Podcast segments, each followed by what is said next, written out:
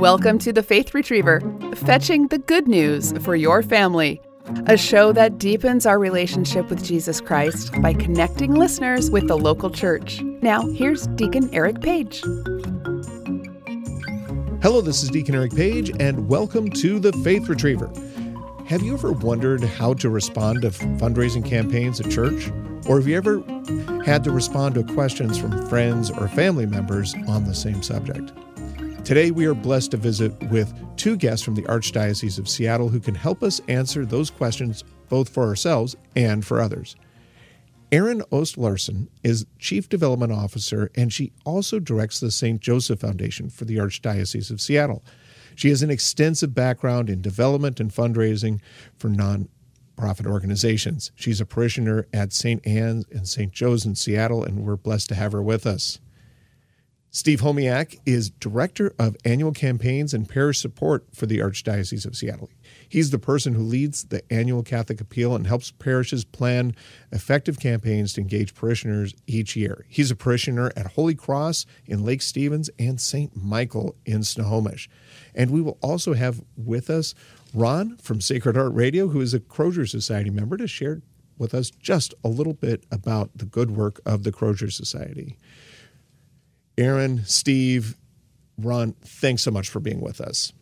Well, Erin, thanks for coming on the Faith Retriever. And more importantly, on behalf of all of us who benefit from the ministries of the Archdiocese of Seattle, thank you for helping to ensure that we have the resources to fund our ministries, whether they're diocesan or parish. Can you start us out by telling us about what you do for the Archdiocese? Sure. Thanks, Deacon Eric. It's great to be here. Um, I have the privilege to work on the development team at the Archdiocese on such efforts as the St. Joseph Foundation, Crozier Society, Plan Giving, and donor specific initiatives. Got it. That's a lot of work. Sure is. well, more importantly, can you tell us just a little bit about your why? Why are you committed to this work? Why did you decide to come and serve here? Sure. I believe in our mission and I believe in creating the opportunity for the Catholic community to encounter Christ on a deeper level. I believe in providing opportunities for people to give back to something they believe in and witness the impact their generosity can make. For example, we have people who are passionate about um, supporting seminarians, our CYO camps, deacon and lay ecclesial formation, and youth and young adult engagement. That's you know a lot of critical work that's happening and it's supported through the various fundraising campaigns of the diocese and every time we look around our parish it's important to remember that because you know without the support that we provide the work just wouldn't happen and so we're really grateful for the hard work that you put in and the many hours that you put in to make that possible.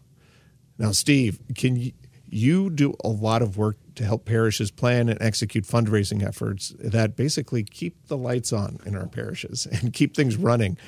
Uh, you know, you probably run into this. I'm going to introduce this in, with the question that I think sure. you, have heard. You know, we we all hear it. Sometimes we have this situation. Our friends and our family, they may not go to church very often, and so they go to mass. Maybe it's in November, maybe it's in May, they show up in mass and they say, you know, Steve, I just went to church. And you know what they talked about? They talked about money. Why do they always talk about money? You, have you ever heard that? Oh gosh, let me count the ways, uh, Deacon Eric. Uh, yeah, it's a fair question.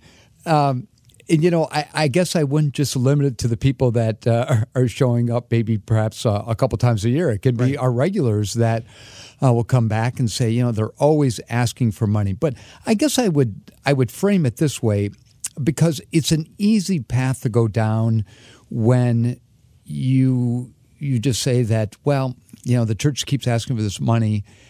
In effect, you're really asking people to continue the mission that we're on, right? right? We have a mission. And and that's where you would like people to go down that path. Right. Not the path of, oh my gosh, they're asking for more money again. Here it is.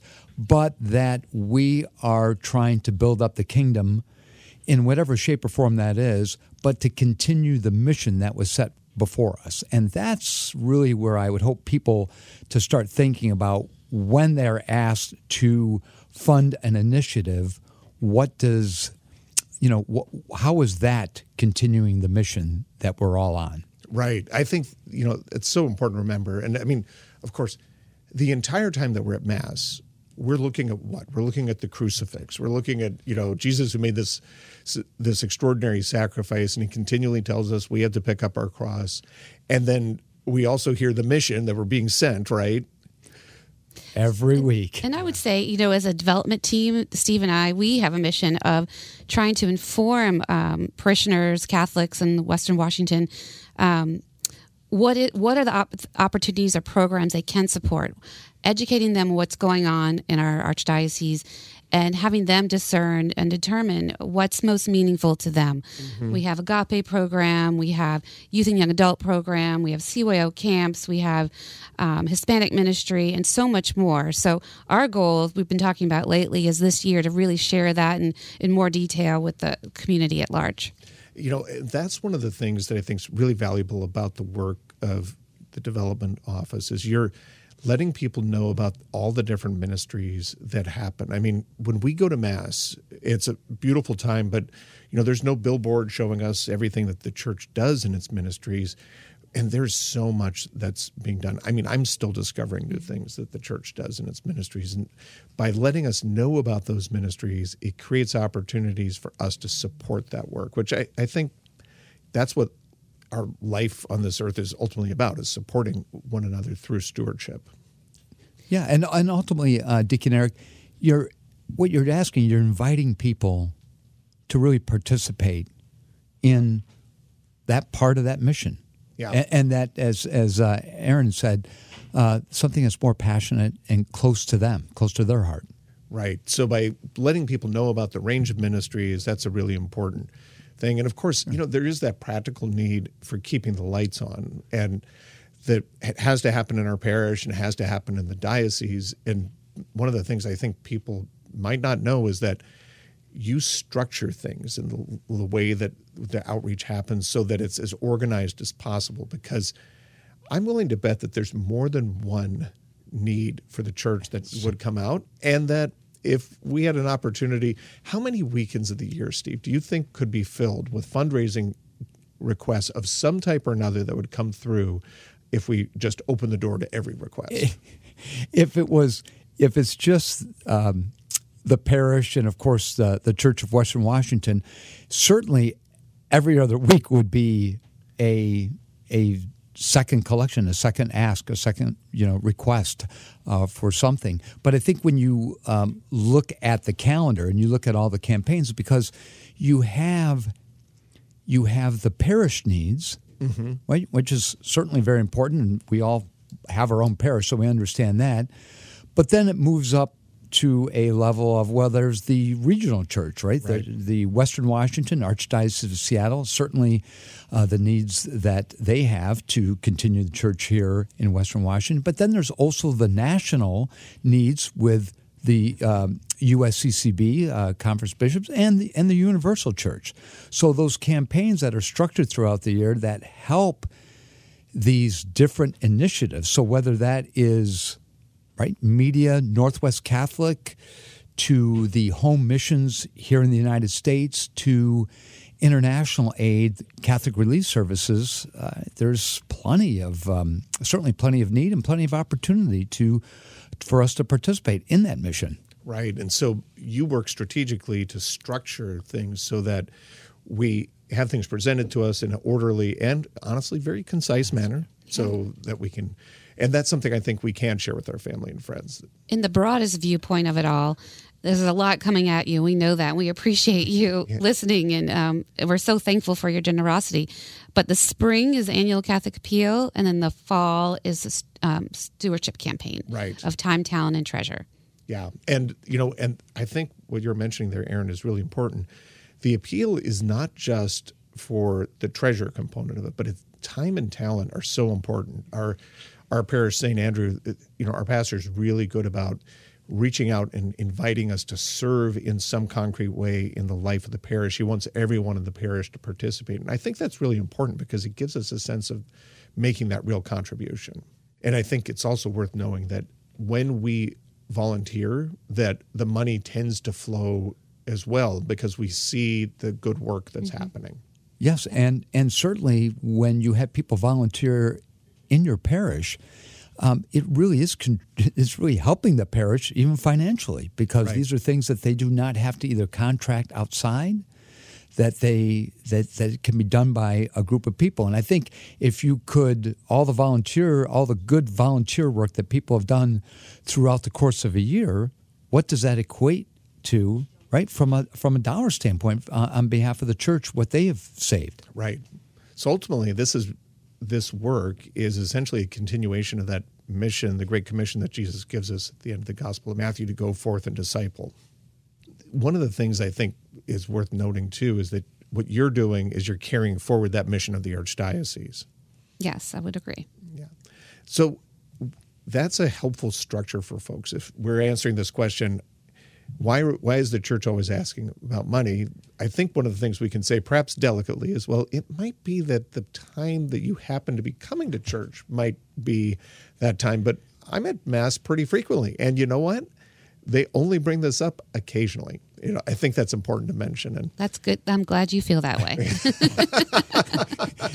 it depends on, I guess, your uh, uh, perception regarding that, uh, Deacon. Right. Because some people will say, "Oh my gosh, it's every week uh, that uh, that I've been asked." But I think you know the the thing is, is not to go down the path of having somebody feel guilty that they can't. Right. Yeah, it's just that here's an opportunity, and we want to be able to present those opportunities to extend right the mission and the vision of of the Catholic Church, right? Whether it's on a parochial level at your parish or whether it's the universal church, right? All of it is helping build up the kingdom. I think that's a great reminder. And I think it's worth saying something that one of the pastors that we had at All Saints would say frequently is that you can always come to Mass, always, as a guest, if you will, around around the table.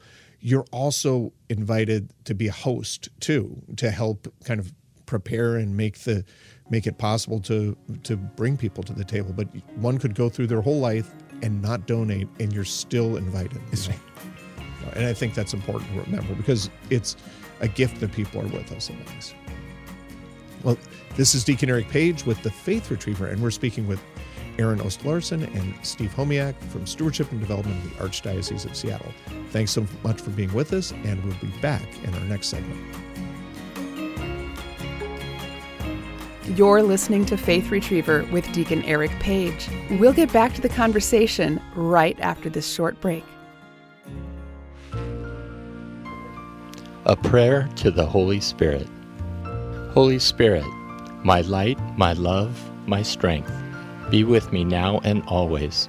In all my doubts, anxieties, and trials, come, Holy Spirit. In my hours of loneliness, weariness, and grief, come, Holy Spirit. In failure, in loss, and in disappointment, come, Holy Spirit. When others fail me, when I fail myself, come, Holy Spirit. When I am ill, unable to work, depressed, come, Holy Spirit. Now and forever, and in all things, come, Holy Spirit. Amen.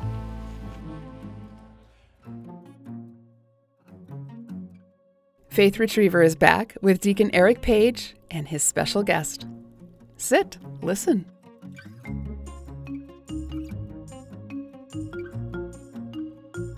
Hello, this is Deacon Eric Page with the Faith Retriever, and we're here today with Erin Oest-Larsen and Steve Homiak from the Archdiocese of Seattle in the Stewardship and Development Initiative of the Archdiocese. We're talking about stewardship and how it's so important to the life of the church. In our first segment, we gave an overview of how do you respond to this question of like why does the church ask for money and we spoke a little bit about the different campaigns steve do you want to summarize again what those are Sure. And you know, there's if you were looking at it through a, I guess, a calendar year, since we're going to be at the start of January here anyway. Um, generally, you have your, um, you've got a mix of national, um, local, and international collections. Uh, that will happen on behalf of the, for the most part, the USCCB. And that kind of morphs into the spring, and the spring has really been about the annual Catholic Appeal. So the big campaign that we partner with our parishes, um, that pretty much happens from about mid April to about the end of June, right before the summer kicks in. And then coming back into the fall with a few more um, uh, international mission collections. But then the latter part of the fall has really been um, opened up for the parishes to do their campaign of time, talent, and treasure. Uh, and then, of course, it ends usually, which I think appropriately, with the uh, uh, uh Catholic campaign uh, CCS, uh, Catholic Community Services, doing their appeal for the poor right there at the um, very beginning of December. So, yeah, those those will kind of give you a quick overview of of how it flows through the year. And that's helpful to know. And th- it's also helpful to know that outside of what happens within the parish, outside of the support that we provide, there's a lot of other organizations and ways that people can support the Archdiocese of Seattle. And one of those is the Crozier Society. And Erin, you are, help to organize the Crozier Society. Can you describe what it is and what it does? Sure. Uh, the Crozier Society, it's been around for more than 20 years. Um, it's a very a dynamic and committed group of Catholics um, in our archdiocese. They're committed financially um, and they support seminarian formation. Um, they also provide personal community support uh, for funding the priorities of Archbishop Etienne. Um, the members form community with others um, in our archdiocese uh, through shared spiritual and social events, um, such as like yearly pr- pilgrimages um, with Archbishop and auxiliary bishops, and um, several other events throughout the year. That's really neat. And I, I, would also point out that one of the fun events is the Archbishop's Golf Tournament that happens every August. So uh, that is a great um, outing for many people. I've I've worked that uh, golf tournament for for several years. We have seminarians that help with that golf tournament, but uh, always gets rave reviews. And Ron Belter, you organize Sacred Heart Radio, but you're also a Crozier Society member. Uh, yes, uh, we've been a Crozier member since uh, about the last 10 years. And really, it's all about the, the vocations and the seminarians. And uh, boy, they if I can think of anyone that, that where your dollar goes, uh, that is so important these days. And we're very excited to be part of that because of all the great events uh, every once in a while meet up with the Archbishop, and also for the fact that uh, we just get to meet all the seminarians that we pray for. Yeah, it's wonderful um, having the sem- seminarians involved. They volunteer at the golf tournament. Um, the money that uh, we raise through Crozier Society supports their education, so their um, their tuition is covered.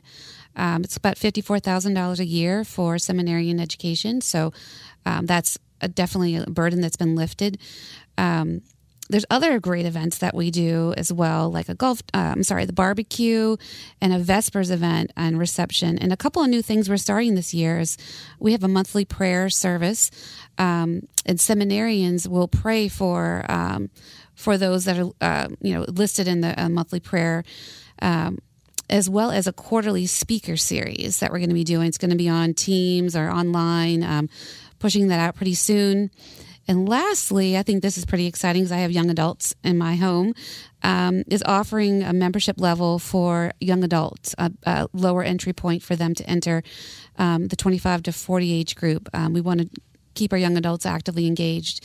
And who knows, that maybe they want to join with their parents as well. That's awesome. I, I love it. So, can anybody join the Crozier Society? Yes, anyone can join the Crozier Society. Um, it's a thousand dollars per person, um, and that you receive those four events a year. Um, like I said, monthly prayer service, um, quarterly speaker offerings, um, and other activities. And then five hundred dollars is what we're looking at for um, the young adults. And if you are um, if you work for the archdiocese in any way, you also receive that discounted price of five hundred dollars.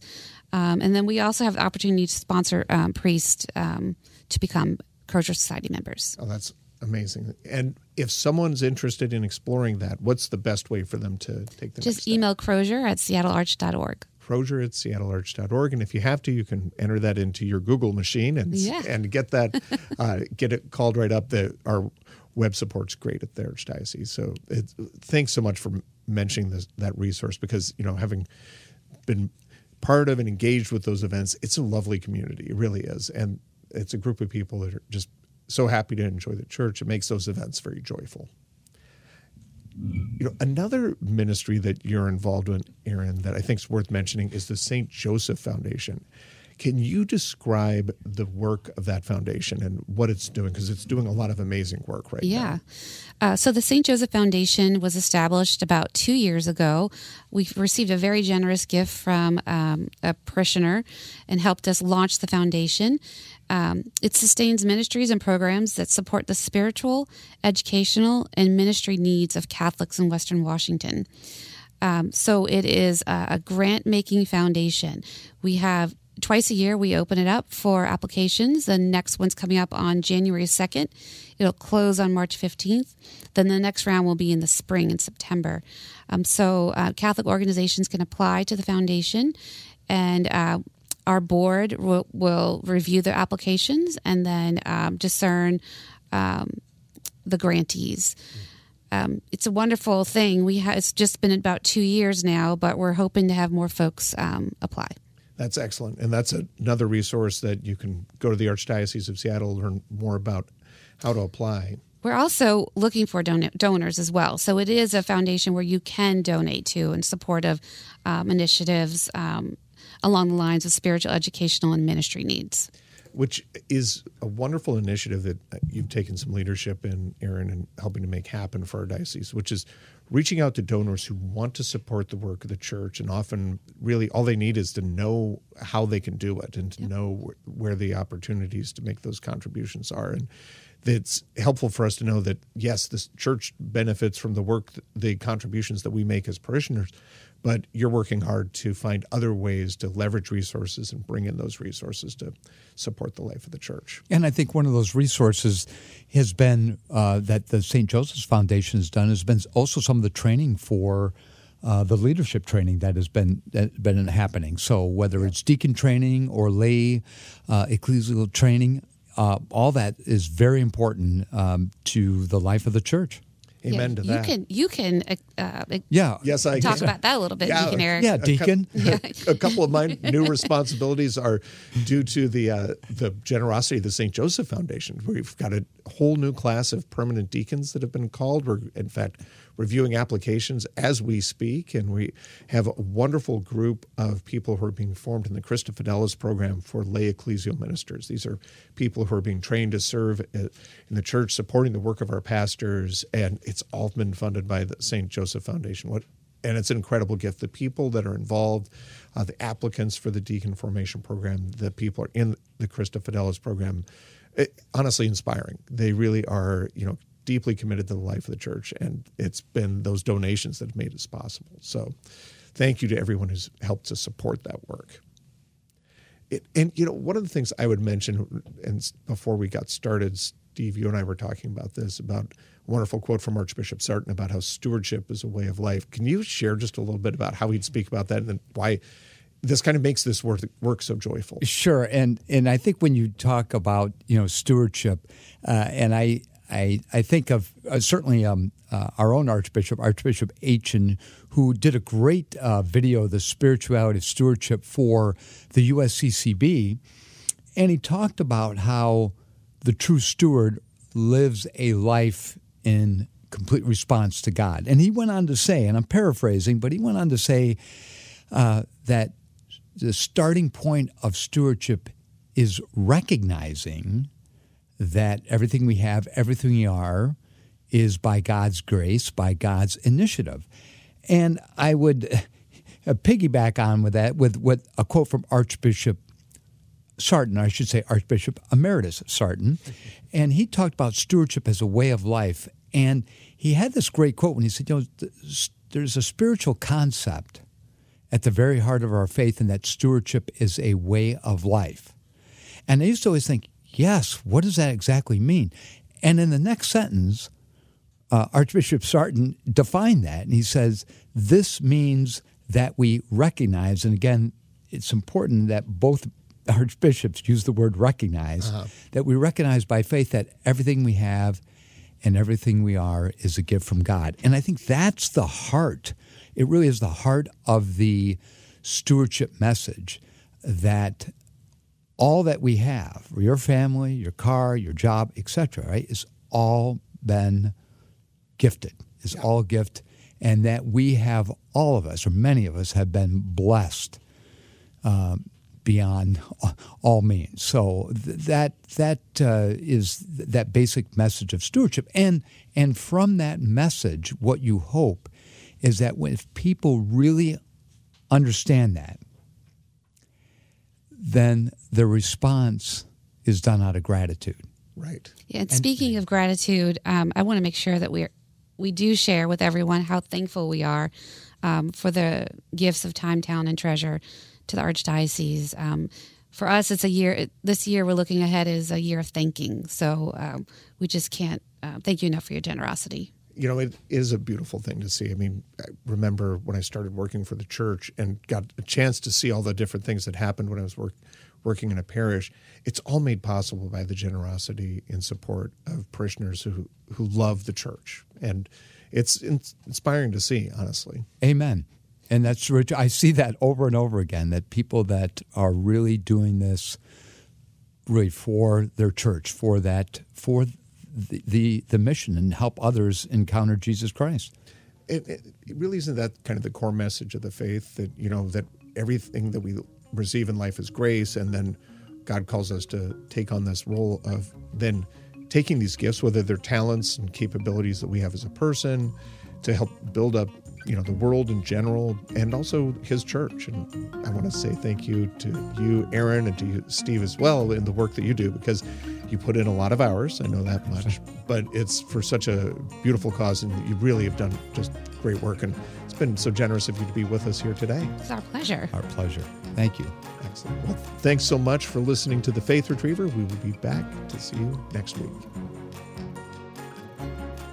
Join Faith Retriever each week for conversations about the faith and tips to engage family in the truth, beauty, and goodness of God's Word.